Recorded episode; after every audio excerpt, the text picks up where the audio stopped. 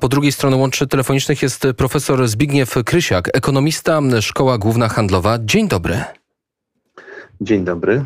Od kilku dni słyszymy, właściwie to jako pierwszy Bloomberg ogłosił, agencja Bloomberg, że Rosja może ogłosić w środę, czyli wczoraj, techniczną niewypłacalność. Chodzi o ten dług zagraniczny, który mają Rosjanie, które chcieli spłacić w rublach, Zachód chciał dolarów. O co chodzi w tej całej sprawie?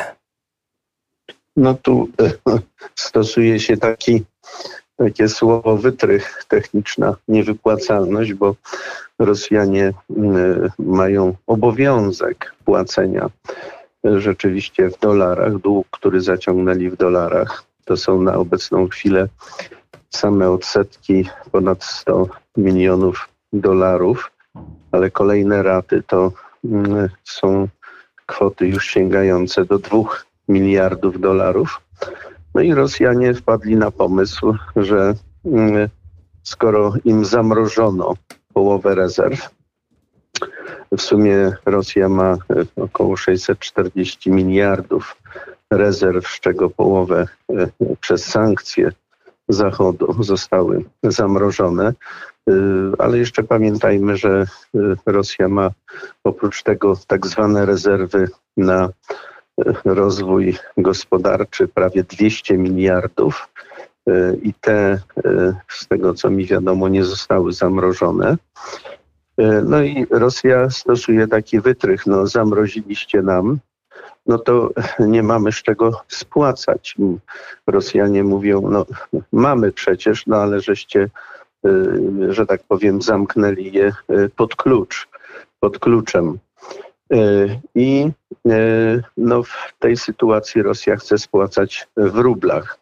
No oczywiście z tych niezamrożonych rezerw oni mają pieniądze, mogliby spłacać, natomiast tutaj widzimy w ramach tych jakby tej, tej prowadzonej wojny na Ukrainie, wojny, gdzie mordują masowo ludzi, prawda? To tutaj jest ta wojna, Rosja odpowiada, wasz, waszą obciąża Zachód za, za te sankcje, za blokadę w pewnym sensie środków. No i próbuje to traktować jako, jako wymówkę. I tutaj no, w, tym, w tym zakresie to jakby w tym kontekście to no, prowadzi no, do pogorszenia jeszcze sytuacji Rosji w ten sposób, że będzie ten, ta ocena wiarygodności, ona już, że tak powiem, spadła na poziom tak zwany śmieciowy i za chwilę ona będzie już właściwie na poziomie tak zwanym D, który oznacza niewypłacalność, bankructwo, no bo formalnie jeśli Rosja w, w przeciągu tam, nie wiem, 30 dni nie ureguluje tych płatności i to w dolarach, no to będzie to traktowane jako, jako niewypłacalność, a zatem wszystkie rynki będą, czy też inwestorzy de facto już aktywnie, już bardzo masowo się wycofywali z, to nie tylko w chwili obecnej, ale ryzyko, jakie Rosja tworzy dla siebie, to jest właściwie zamrożenie czy szans na w ogóle inwestowanie w Rosji w najbliższych wręcz dekadach, bo tutaj taka sytuacja prowadzi do bardzo pogłębionego kryzysu gospodarczego, ale jednocześnie to odrobienie, zresztą po takim kryzysie w 1989, prawda, 1988 ten kryzys był kryzysem o podłożu gospodarczym, dotyczył właśnie tej sytuacji w ogóle Rosji no, po gospodarce postsowieckiej. Tam nie mieliśmy do czynienia generalnie z taką sytuacją okoliczności takiej wojny jak na Ukrainie. No i tam przez, po, tym, po tej sytuacji przez 10 lat właściwie nikt nie kupował obligacji, obligacji właśnie rosyjskich, czy też no, inwestorzy przez dekadę wstrzymywali się z inwestowaniem. Ale tu paradoksalnie, proszę Państwa, mamy do czynienia z, z sytuacją taką, że Rosja cały czas powiększa swoje zasoby rezerw dewizowych w walutach, dlatego że ten handel kwitnie, to znaczy ropa, e, ropa i gaz Rosjanie sprzedają, Niemcy, prawda, Francja, Holandia kupują masowo. E, nawet ostatnio były jakieś analizy, że wzrost wpływów z tego z tej sprzedaży nawet wzrósł i to istotnie. Z takich szacunków wynika, że ten przychody Rosjan w ciągu dnia to, to są jakieś kwoty około 700, może 800 milionów mm, euro, więc prawie miliard dziennie, prawda?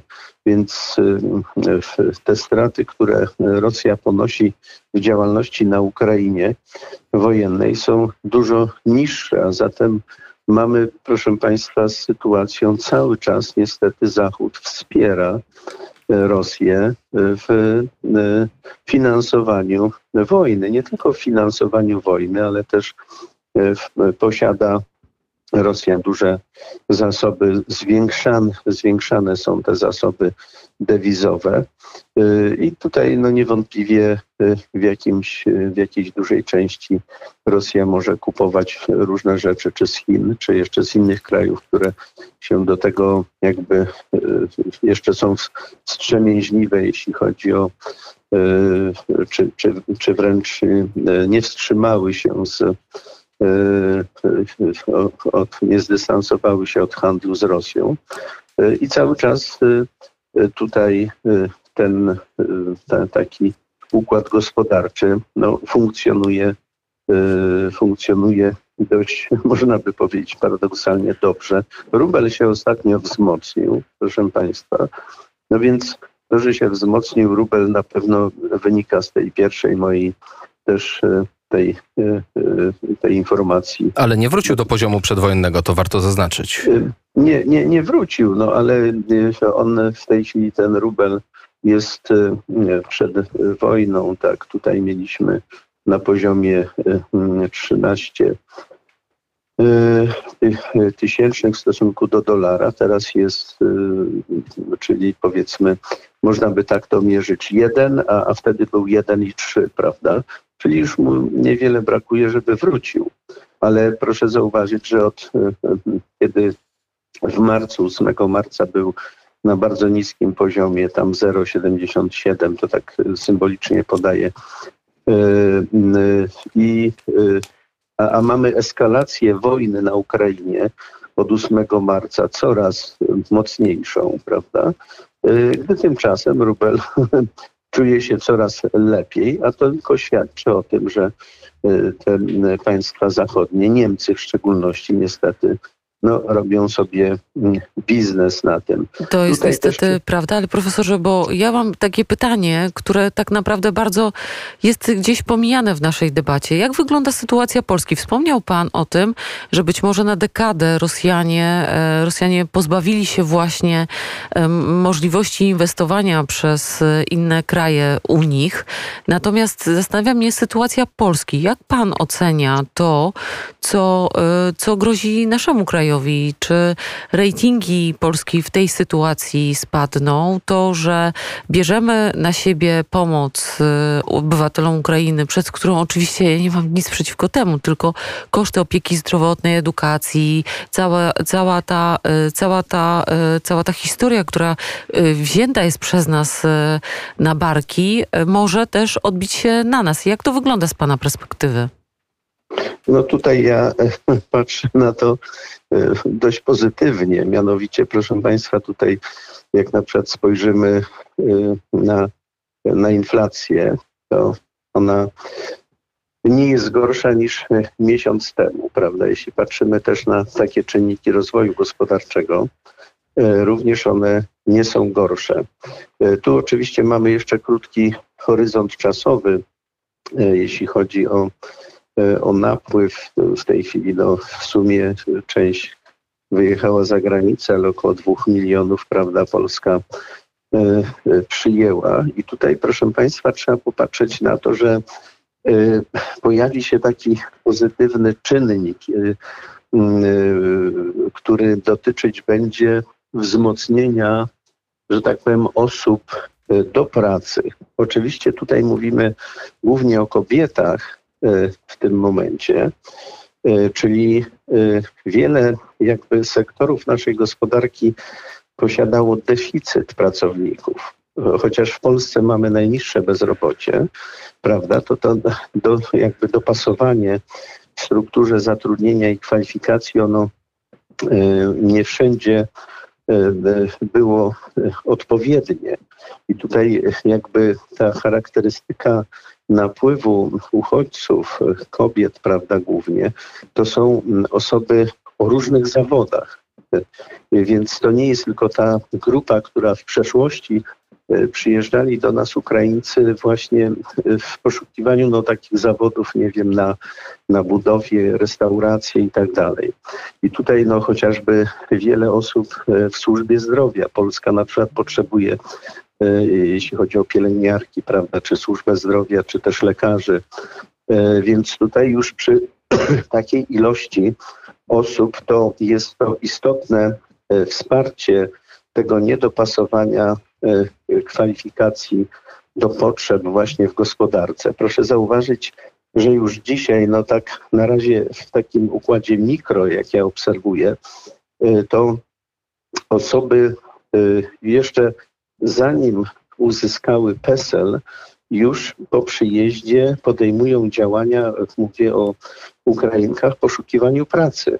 Czyli y, tam jest ta motywacja też. Proszę pamiętać, że to nie są tacy uchodźcy, jak to na przykład było y, z krajów y, arabskich w 2015 czy i tak dalej, gdzie no raczej ta, ta potrzeba pracy tam no, specjalnie nie występowała. Tutaj jest motywacja do tej pracy. Po pierwsze, bo te kobiety przyjeżdżają z dziećmi, więc trzeba też się zaopiekować dziećmi. Tu nie, tu nie jest tak, proszę Państwa, że e, tutaj te jakby środki finansowe, które Polska może zadedykować, one będą wystarczały na to, żeby e, te osoby pozostawały, mogły funkcjonować, e, pozostając bez pracy. I tutaj od razu widzimy też, jeszcze jest inna motywacja. Ta motywacja jest w kontekście tego, co dzieje się na Ukrainie. A zatem te osoby, niejednokrotnie będą pracując tutaj, przeznaczały różne środki, nie wiem, czy będą kupowały jakieś też e, produkty i wysyłały tam na Ukrainę. To jest właśnie e, bardzo istotny element motywacyjny, który będzie, że tak powiem, Y, bardzo silnie wpływał na to, żeby y, te procesy i poszukiwania pracy, i też y, jakiegoś niegrymaszenia z powodu otrzymania takiej czy innej pracy, a zatem tutaj nie będzie też takiego zjawiska, że to są ludzie, którzy będą chcieli, że tak powiem, dostać jakieś bardzo wysokie wynagrodzenia. Oczywiście będą otrzymywali takie, jakie stać nasze przedsiębiorstwa. E, I tutaj wydaje mi się też mm, pojawi się jeszcze kolejny czynnik, proszę Państwa, o czym już rozmawiałem z wieloma przedsiębiorcami, mianowicie e, kwestia e, tych biznesów, które na Ukrainie zostały jakoś, no, można powiedzieć, zduszone.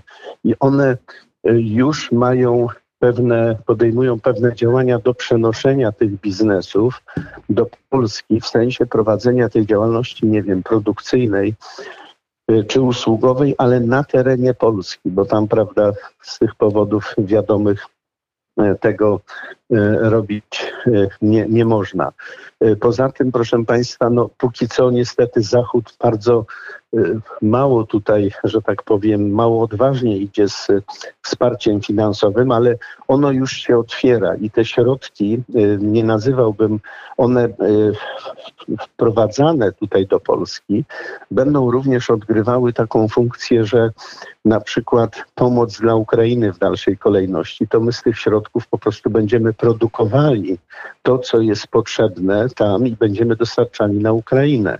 Tutaj dotyczy to y, nie tylko y, właśnie tych spraw dotyczących y, właśnie urządzeń w zakresie uzbrojeń i tak dalej, bo to też, prawda, no słyszeliśmy ostatnio Stany Zjednoczone przeznaczają bardzo duże kwoty y, i te kwoty dotyczą nie tylko zbrojenia, ale y, tych właśnie spraw dotyczących produktów i pomocy. Te środki tu do nas w dużej części, bo nie tylko do Polski wpłyną i z nich będziemy y, podejmowali produkcję, a zatem moce produkcyjne wzrosną. Potrzeby na większą grupę pracowników. I tutaj bardzo często w takich, powiedziałbym, obszarach, które tutaj dotyczyły tej produkcji potrzebnej też właśnie na Ukrainę y, będą y, łatwo znajdowały zatrudnienie właśnie Ukrainki. Proszę sobie, wyobraźmy sobie, że na Ukrainie w tej chwili można by powiedzieć w, dużym stopniu cała produkcja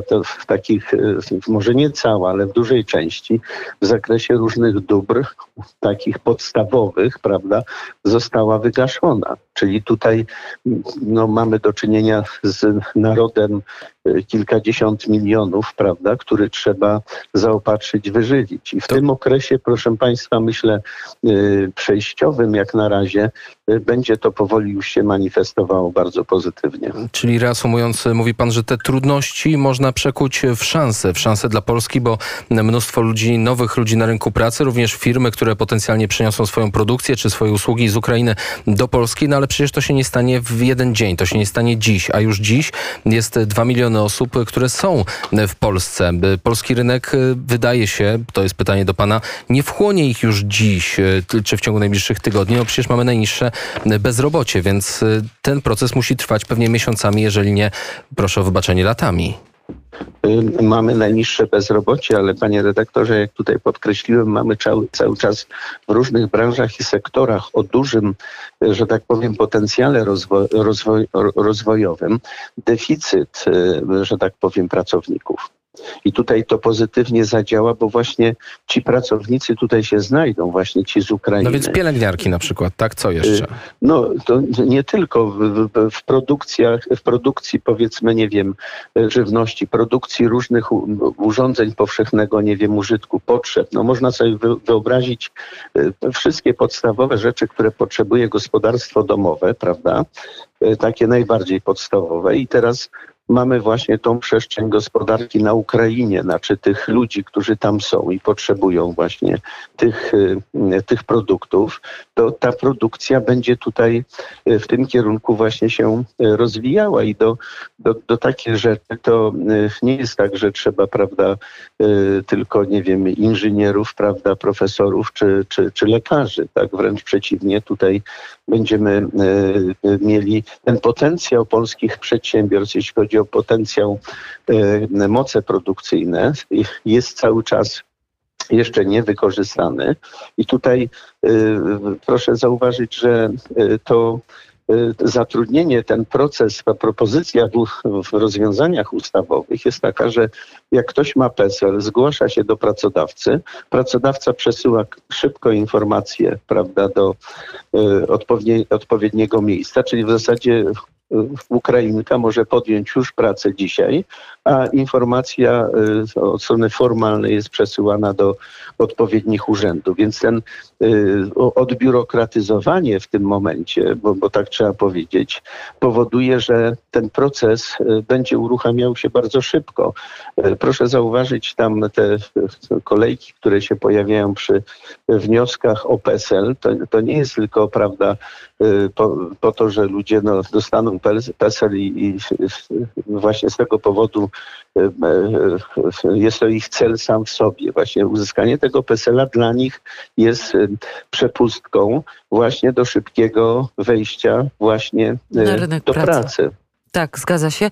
Panie profesorze, a jak na koniec naszej rozmowy skomentowałby pan, jaką, e, jak, jak pomoc ze strony Niemców czy Francuzów? Y, Proszę Państwa, y, niestety z bólem powiem tak, y, nie można handlować ludzkim życiem.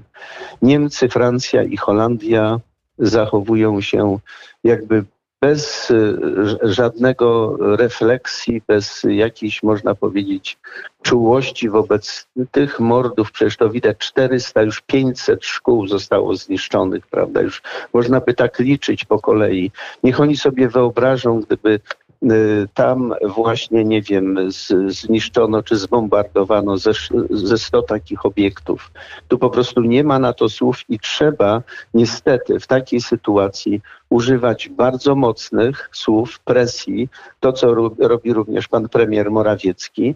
Y, No, y, siłą nie zmusimy, ale można by powiedzieć tak, to co robią te trzy kraje w szczególności, przyczynia się do y, y, właśnie tych, y, tych mordów. To, to trzeba powiedzieć wprost. Bo te pieniądze w dużych ilościach, prawda, y, są tam y, na to przeznaczane. Gdybyśmy zatrzymali z dnia na dzień przez ostatnie dwa tygodnie, to Putin dawno by zmienił w ogóle już y, jakby te, to wszystko, co dzieje się w ramach tych działań militarnych. Proszę Państwa, dzisiaj już w tej chwili na przykład Amerykanie zastopowali dostawy ropy, gazu do Chin i to jedzie do Europy. Y, Czyli jeśli chodzi o największe zyski, Rosja ma z tytułu ropy, a ropę można y, y, bardzo szybko zaopatrywać się w ropę z, właśnie ze Stanów Zjednoczonych i z innych krajów. I już te działania zostały podjęte ze strony właśnie Stanów Zjednoczonych, czy też na przykład Katar, no, Iran ma w mniejszym stopniu. Y, Stany Zjednoczone, proszę sobie wyobrazić, są gotowe już, płacą kary dla Chińczyków po to za niedostarczanie właśnie y, ropy w zamian za dostarczanie ich do Europy.